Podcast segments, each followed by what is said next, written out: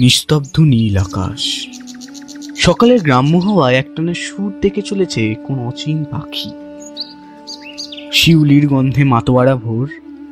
দূরপাল্লার ট্রেনের গুরু গুরু আওয়াজটা ক্ষীণভাবে শোনা যাচ্ছে। বেশ মনোরম শরতের সকাল।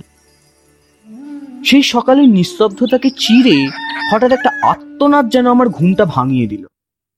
ধর্মর করে উঠে বসলাম বিছানায়। একটা ট্রেন পাস করার আওয়াজ মিলিয়ে যাওয়ার সাথে সাথেই সকালের নিস্তব্ধতাটা ফিরে এলো। ঘুম ভাঙার পরেও আমি ঠিক বুঝতে পারছিলাম না আমি কোথায়। চোখ মুছে বসাতে জ্ঞান হলো যে আমি আমার মামার বাড়িতে। পাঁচ বছর আগে বাবার আকালে মৃত্যু হয়। তারপর মা বাড়ি বিক্রি করে কিছু সামান্য টাকা আর আমাকে নিয়ে মামার বাড়ি চলে আসে। বাবার মৃত্যুর কথাটা ভাবলে আজও যেন মাথাটা কেমন ঝিমঝিম করে ওঠে। মামার বাড়ি আসার সময় লেভেল ক্রসিং এর সামনে দাঁড়িয়ে সেই ভয়ঙ্কর গতিতে বিশাল যানটাকে যেতে দেখে অবাক হয়ে গেছিলাম। বিশাল আকারের ট্রেনটা ক্রমশ বেরিয়ে গেলেও মুগ্ধ হয়ে চেয়ে রইলাম সেই দিকেই। রেল লাইন পেরিয়ে প্রথমবার পৌঁছলাম মামার বাড়ি। প্রথম দেখাতেই ট্রেনটাকে ভালোবেসে ফেলেছিলাম। আমার আর ট্রেনটার মিলনটা ঠিক সেই প্রেমিকদের মতন, যারা শুরু থেকেই নিজেদের কণ্ঠস্বর শুনে একে অপরকে চিনেছে। তারপর প্রথম দেখাতেই তাদের প্রেম হয়। রোজ স্কুল থেকে ফেরার পথে বন্ধুদের সাথে ট্রেন দেখতে যেতাম। তার সেই অপ্রতিরোধ্য গতি, অবাক হতাম তার সেই না থেমে যাওয়ায়, চলতে থাকায় আর অন্তহীন চলতেই থাকায়। কেউ হয়তো মানুষের প্রেমেও এতটা গভীরভাবে পড়তো না যতটা আমি তার প্রেমে পড়েছিলাম। নুড়ি পাথর বিছানো রাস্তা পেরিয়ে ট্রেন লাইনের ওপর দিয়ে বন্ধুদের সাথে মিলের পর মিল হাঁটতে থাকা সেই দিনগুলোর কথা আজও মনে পড়ে। ট্রেনটাও নিজের বন্ধুত্বের হাত বাড়িয়ে দিয়েছিল আমার দিকে। অবাক লাগছে না শুনতে? হ্যাঁ জানি। আমার মনে যত দুঃখ ট্রেনটা শুনতো। কীভাবে জানো? ট্রেনটা ঠিক পাস করার সময় গলার যত জোর আছে চিৎকার করতাম। খুব জোরে। সে চিৎকার যেন আকাশ পাতাল এক করে দেয়, যেন মরুভূমিতেও বর্ষা এনে দেয়, আকাশকেও যেন কাঁপতে বাধ্য করে। সেই চিৎকারের সাথে আমার সব দুঃখগুলো ওই ট্রেনটা নিয়ে চলে যেত। আমার চিৎকারটা সেই ঘন ঘন স্টিম ইঞ্জিন ও চাকার গুড়ুগুড়ু আওয়াজেই মিলিয়ে যেত। কেউ শুনতে পেত না সেই আত্মনাদ, কেউ জানতে পারতো না আমার মনের দুঃখর কথা। একমাত্র ওই ট্রেনটা ছাড়া। রোজ এসে মাকে বলতাম যে আমার ট্রেন দেখতে কত ভালো লাগে। মুড়ি বিছানো পথে শুয়ে শরতের আকাশে নীল মেঘ দেখতে কত ভালো লাগে। ট্রেনের সাথে কাশফুল হাতে নিয়ে দৌড়তে যে কতটা ভালো লাগে। কিন্তু মা বলতো, বড় হলে নাকি সব ভুলে যাব। পাল্টে যাবে নাকি সব? কিন্তু আমি অস্বীকার করতাম। আমি আমার ট্রেন বন্ধুর কথা কোনোদিনও ভুলে যেতে পারি নাকি? কিন্তু মায়ের সেই একই কথা। বলতো, আমি না ভুললেও পৃথিবী নাকি আমায় সব ভুলিয়ে দেবে। মায়ের কথায় কান্না দিয়ে আবার দৌড়তাম কাশফুল হাতে নিয়ে ট্রেনের পেছনে। সেই ট্রেনটা যেন আমাকে নিয়ে খেলছে। সময়ের চাকা ঘুরল। দেখতে দেখতে আরও কয়েকটা বছর পেরিয়ে গেল। মাকে গ্রামে রেখেই চলে গেলাম শহরের কলেজে পড়া কমপ্লিট করতে। ইতিমধ্যে আমি হয়ে উঠলাম বন্ধুমহলের একজন সুদর্শন ও পরিচিত নাম। কলেজের টানা চারটে বছরের পড়ার চাপে ভুলেই গেলাম আমার সেই ট্রেন বন্ধুর কথা। মার সেই কথাগুলোও আর মনে নেই।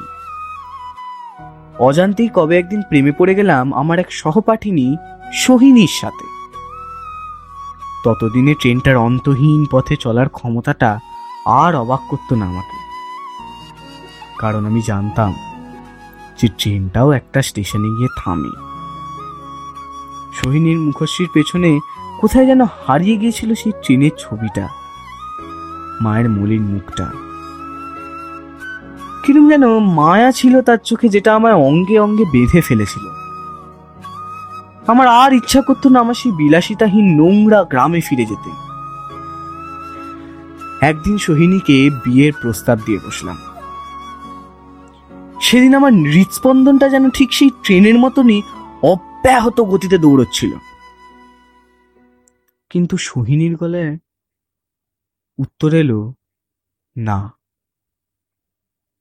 যেরুম একটা লম্বা যাত্রার পর ট্রেন স্টেশনে এসে থেমে যায়, আমার বুকটাও যেন এক মুহূর্তের জন্য থেমে গেল। আমার ছিন্ন হওয়া মনটা আর আটকে যাওয়া ঠোঁটটা ওকে আর কিছু বলতে দিল না। ও বলল, ওর নাকি অন্য একজনকে পছন্দ হয়ে গেছে। তার নাকি বেশ বলিষ্ঠ চেহারা, বিশাল বাড়ি, দুখানা গাড়ি, বিশাল বড় লোক তারা। সেসব ছেড়ে সোহিনীর মতন বিলাসিতা পছন্দ করা মেয়ে কোথায়? শ্বেত পাথর বসানো প্রাসাদে থাকা ছেলেকে ছেড়ে নাকি যাবে আমার গ্রামের ছোট্ট কুড়ে ঘরে থাকতে মোটেই না। সোহিনী ছেড়ে চলে গেল আমায় বিলাসিতার পেছনে ছুটে যেতে। তাই থেকেই হঠাৎ মনে পড়ল আমার সেই পুরনো বন্ধুর কথা। হাতে কাশফুল নিয়ে দৌড়ানোর কথা। আমার দুঃখগুলো যে সে সব মুছে ফেলতো। চার বছর পরে গ্রামে ফিরলাম। মা সেই অসুস্থ শরীর নিয়েই কত রান্না করল। মা কিন্তু ঠিক বুঝেছিল আমার মনটা সেদিন ভালো নেই। আমার কান্না, চিৎকার, দুঃখ সেদিন পর্যন্ত তো ওই ট্রেনটা ছাড়া আর কেউ শোনেনি। বিকেল হতে জানলার ধারে আনমোনা ভাবে চেয়ে থাকতে দেখে মা বেশ কয়েকবার জিজ্ঞেস করেছিল তার কারণ। কোনো উত্তর দিতে পারেনি। বুঝে গেছিল যে আমি বেঁচে আছি ঠিকই, কিন্তু ভেতর থেকে মৃত।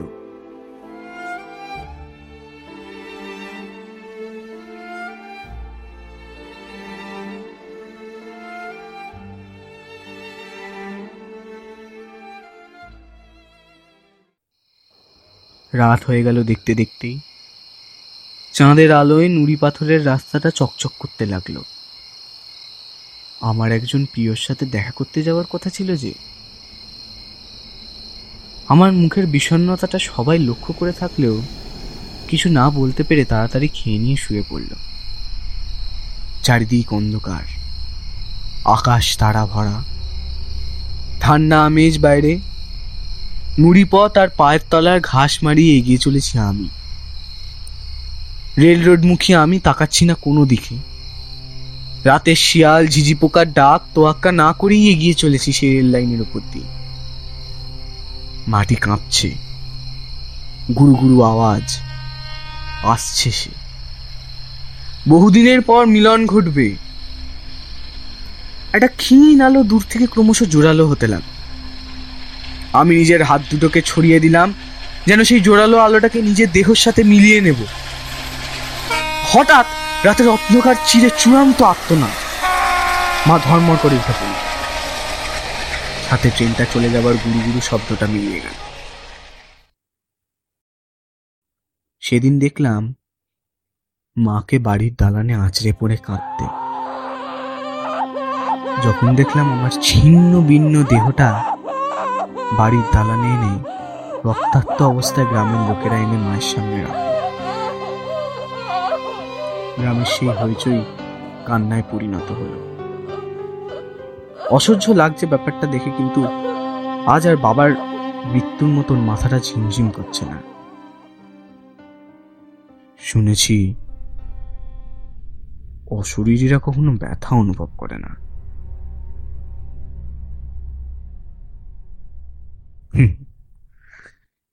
কেউ দিল আত্মার মৃত্যু তো কেউ দিল দৈহিক মৃত্যু।